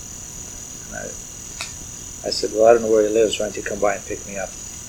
And I, I caught on right away because rumors were around that Hickel was going to be Secretary of Interior. So he came by and picked me up, and we went out to Hickel's home. And when we walked in, uh, Bob Zelnick and Larry Fanning were sitting with Hickel who were for the tape Daily News. I guess Fanning ran the Daily News at the time, and Zelnick was a reporter. Yeah, Fanning was owner or publisher, and uh, Zelnick was his uh, reporter. And they had what would have been tomorrow morning's uh, Drew Pearson column.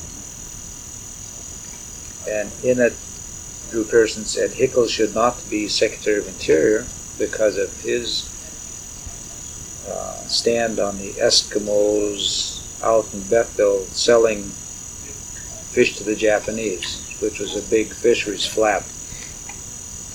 And so when I walked in, uh, they were discussing what would have been tomorrow morning's paper, and he wanted me to issue a statement offsetting that. And I said, well, I'd be glad to do it, but uh, before I did that, uh, I needed to know something. I said, uh, first of all, our position has been to hold the land freeze. What would he do as Secretary of Interior? And he said, well, I've thought about that and I've talked to some people and we're going to look out for your interests. We're not going to allow you to get hurt.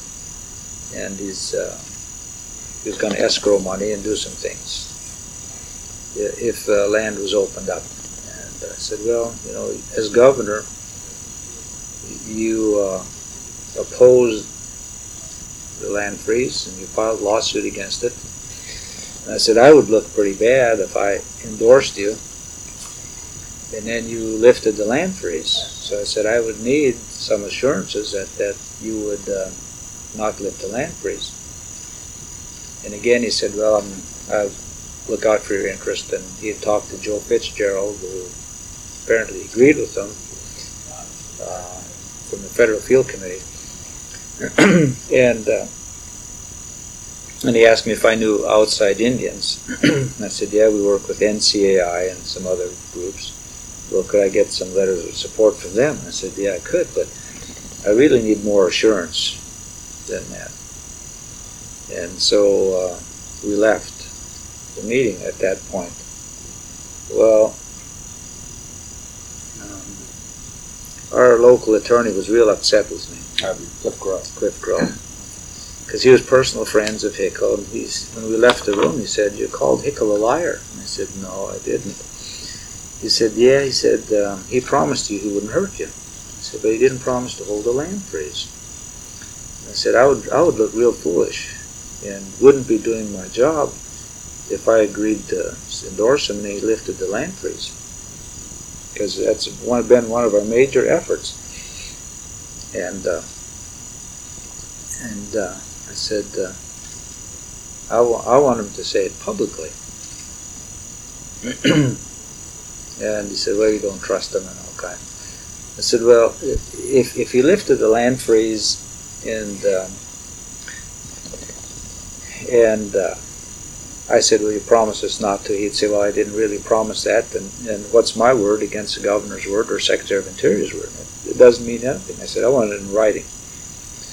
Because Cliff was close to him, and, and, and uh, but he wouldn't ask him. He, would, he wouldn't put it to him. And so Cliff quit FN over that issue. And uh, Cliff was working real close with Don Wright, and he got Don Wright to endorse Hickel. This uh, in the Sunday paper, I think it was. Don Wright, CINA endorsed Hickel. FN. In the meantime, we called a special meeting. I called special meeting. I said, I will, I will endorse you if the uh, board of directors, that's a decision for them to make. So we called a special meeting. Unanimously, they said, go back to DC and take some people with you. And they gave me carte blanche. They said you can endorse, you can withhold endorsement, you can oppose, uh, depending on what he does during the hearings. So I picked Willie Hensley, John Borbridge, and Eben Hopson. We flew back to D.C. We were back there for two weeks, uh, working the committee. And uh, the day, about the second day of the hearing, we'd stand out in the more out in the hallway at seven o'clock in the morning to get a good seat. about the second day we walked in, the first two rows in the hearing room were were lined off. And uh, pretty soon it became apparent why a whole group of Alaskans walked in. Atwood, Snedden, Lou Williams, uh, Jesse Carr, a couple of native guys, and uh, people who voted to send me back there, as a matter of fact. I think what was Flory and Sackett or who? Uh, Ray Chris, I think, was one of them. And uh, boy, everybody who who's who in Alaska with influence was sitting in the top two rows. We were in the third row. And then Stephen said, I would like uh, those outstanding Alaskans who uh, support Hickel's nomination to stand up. So all the first two rows stood up and they'd look back at us and say, in effect, what the hell's wrong with you guys? How come you're still sitting down? and uh, we didn't endorse Hickel until end of the third day where he promised to hold the land freeze. Now, did you talk? One of the things I don't think I, I asked you about this is that during that period of time when you were back there for two weeks, did you actually meet again with Hickel on this? I mean, Groh was back, I think, attempting to shore Hickel up. Um, did, did you attempt to deal with him on this? And I'm trying to remember. I had, yeah, I did. I had breakfast with them one morning, seven o'clock in the morning. John Borbridge and I, and uh, it didn't work. We had nice, very nice breakfast and uh, polite conversation, but uh, he wouldn't promise to to do that. He wouldn't go before the committee, hmm. And he knew what we wanted, and we, but he wouldn't agree to it. Hmm.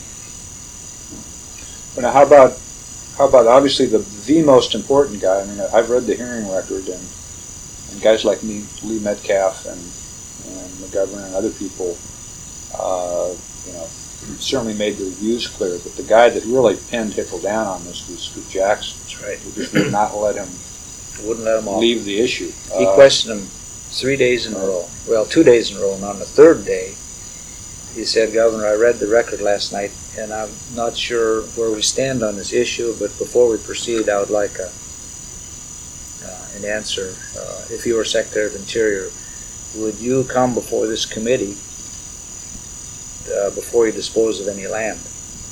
And I thought his nomination was hanging in the balance. Right. Well, actually, that's when I asked Van I said, well, I didn't, you know, now, I mean, Hickel's nomination wasn't really hanging in the balance he said, "Oh yeah, that, that when he added up all the trouble that he had gotten in, that that, that nomination was in much more trouble than the eventual vote."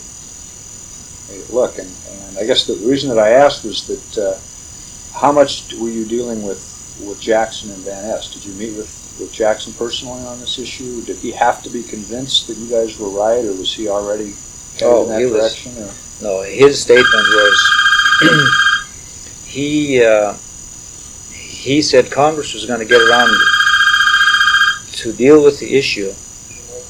And his, uh, in his words, when they did get around to it in due time, he wanted the corpus intact, so to speak, because he didn't want the uh, the land all divided up and have nothing to to grant to whatever decision he made. Right. Now, did he? I know that's sort of his position on the on the hearing record. Did, did you guys meet with him privately about this? And he, was that his his view going into this, or did you guys really have to, no, to I, sell him on this idea? I think it was his view. Uh, everything that he did told me that that that he believed it. Okay. Uh, well, there's one other thing that I just remembered that I think is probably important that we ought to talk about on the tape, and that is something that uh, we were chatting about yesterday, and that is this whole business about whether or not this was really a negotiation in terms of the kind of control that the native community was really able to, to uh, when you got right down to it, exercise on the on the process. Uh, I think we influenced the uh, the terms of the bill uh, and the land size. Um, the money, I don't think we influenced that much. Uh, we would if we had our way, we would have had a lot more money. Um, the when it came right down to putting out the final bill, they went behind closed doors and came out with the bill and just handed it to us. That, that was it. After four or five years of uh, testifying and lobbying, uh, in the end, they, they said, here it is.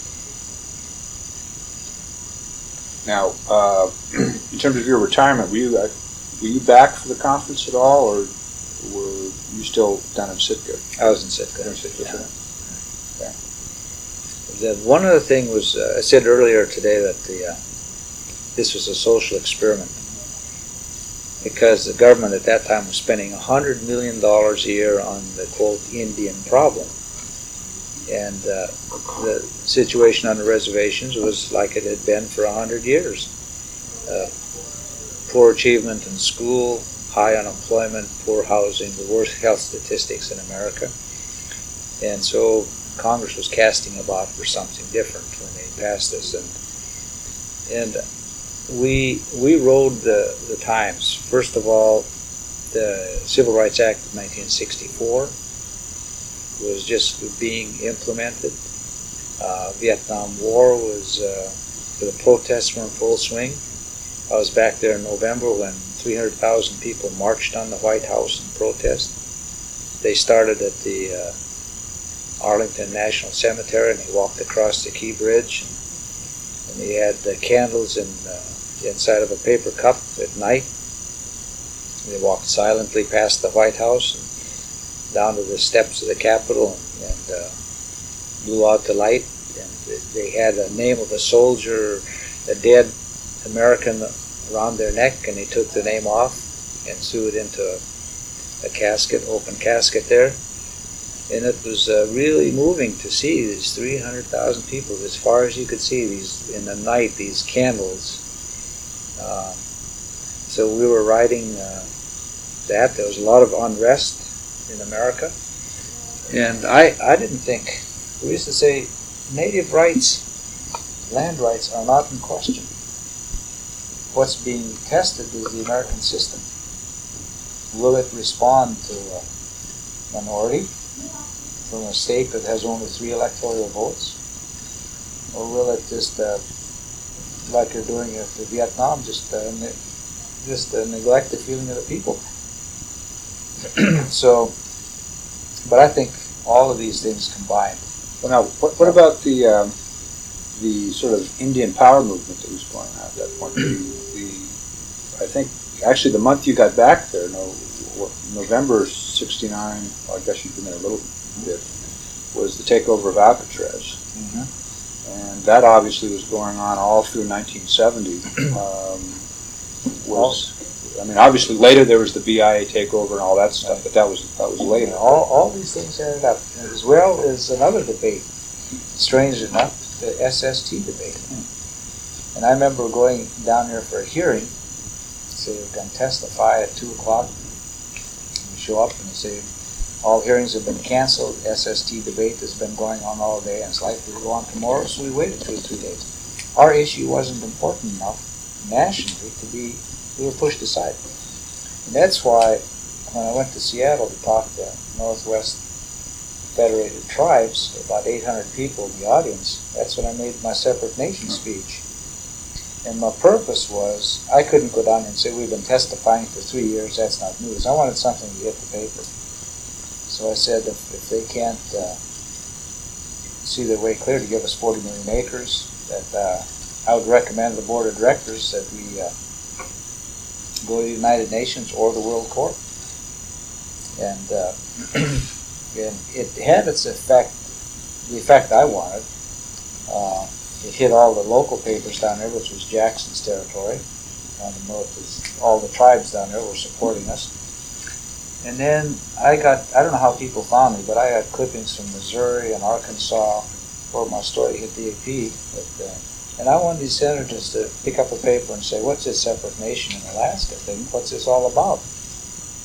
Because we were swamped by Vietnam, we were swamped by SST debates, we were swamped by other issues. And I wanted to, to bubble it up to the top somehow. And in some small way, I think it, it helped. Right. Well, you certainly caught Atwood's attention. he, he took it all quite. he gave me a quite personal serious. editorial right, about the thing. Right, he did. Uh, the other thing about that is one of the ways that it might have gotten out, and maybe it's something else I didn't ask you about, is is that uh, I think it was in late '69. Could have been. No, it was late '69. Is is uh, uh, Bill Byler and the Association on American Indian Affairs? I think started off with a trying to have a national media campaign you remember all that? Was that um, helpful at all, or was that just sort of on the periphery of your activity? Uh, Bill never really supported AFN. He supported Tanana Chiefs and Ketzler. Put a lot of money into into them, but he raised a lot of money on the issue too. So uh, it was as much helpful for him as it was for us. Right, so like the environmentalists in ANWR. Right.